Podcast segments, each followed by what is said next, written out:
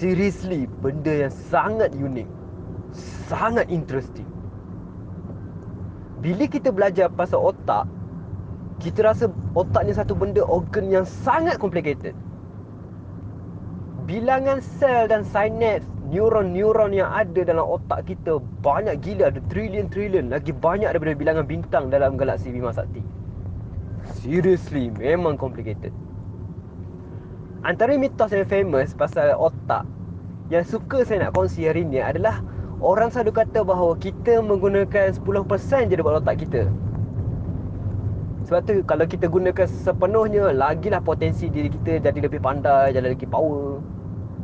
Pasal ada juga yang kata sebenarnya Albert Einstein, orang yang pandai tu pun dia guna 12%. Nak kata bahawa lagi banyak persen otak guna, lagi pandai seseorang tu.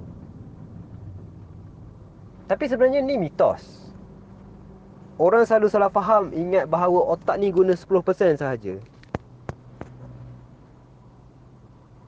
Sebenarnya, memang betul otak guna 10%.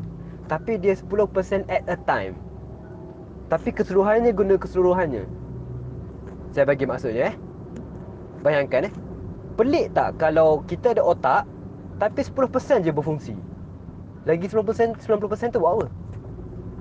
So bila kita belajar pasal otak, kita tahu bahawa kita ada prefrontal cortex lah, kita ada cerebrum, ada cerebrum, ada somatose, macam-macam lah benda-benda istilah yang susah nak sebut. Dan setiap function, setiap otak ni ada punya function tertentu, ada fungsi-fungsi dia. Ada limbic system semua tu. So logik tak kalau 10% je kita guna? Sebenarnya sebab otak ni dia adalah satu organ yang sangat makan energi. Dia makan tenaga badan kita, dia makan glukos badan kita dengan amount yang sangat tinggi. Antara amount yang paling tinggi dalam kalangan organ lain.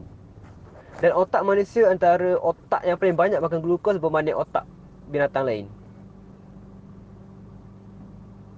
So, bila maksud kata 10% guna otak, bukan bermaksud kita guna otak ni 10% je, 90% tak guna, tak. Tapi at a time, 10% digunakan. Lepas tu mungkin bila ada apa ni, fungsi terbaru ataupun dia nak proses benda lain, dia guna 10% juga, tapi mungkin part lain juga.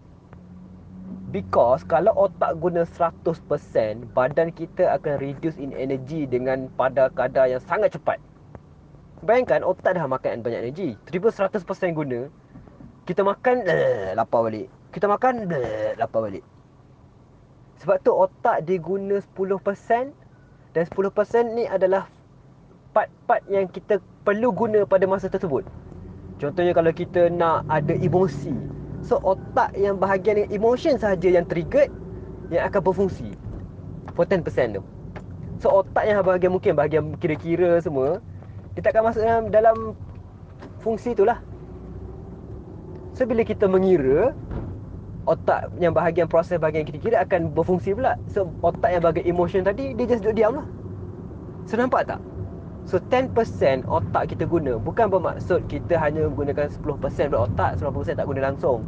So kalau kita guna 100%, dah dia macam Lucy cerita tu kan. Tak. Tapi lebih nak kata bahawa at a time, otak kita guna 10 to 12, maybe 14%.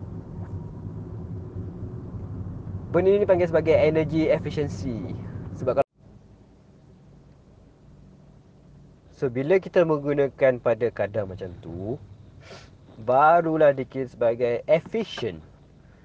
Bilangan, percentage, peratusan otak yang digunakan untuk proses sesuatu pada kadar yang optimum. Maksudnya kalau kita nak, kita guna bahagian mana yang berkaitan dengan situasi tersebut sahaja. 10% at a time. Jadi itu antara benda yang kita kena faham mengenai mitos terbesar bila sebut pasal otak. Okey. Terima kasih kerana mendengar. Dan minta maaf kerana dah lama tak ada episod. Phone ada masalah dan akhirnya phone dah okey. Okey. Terima kasih kerana mendengar sekali lagi.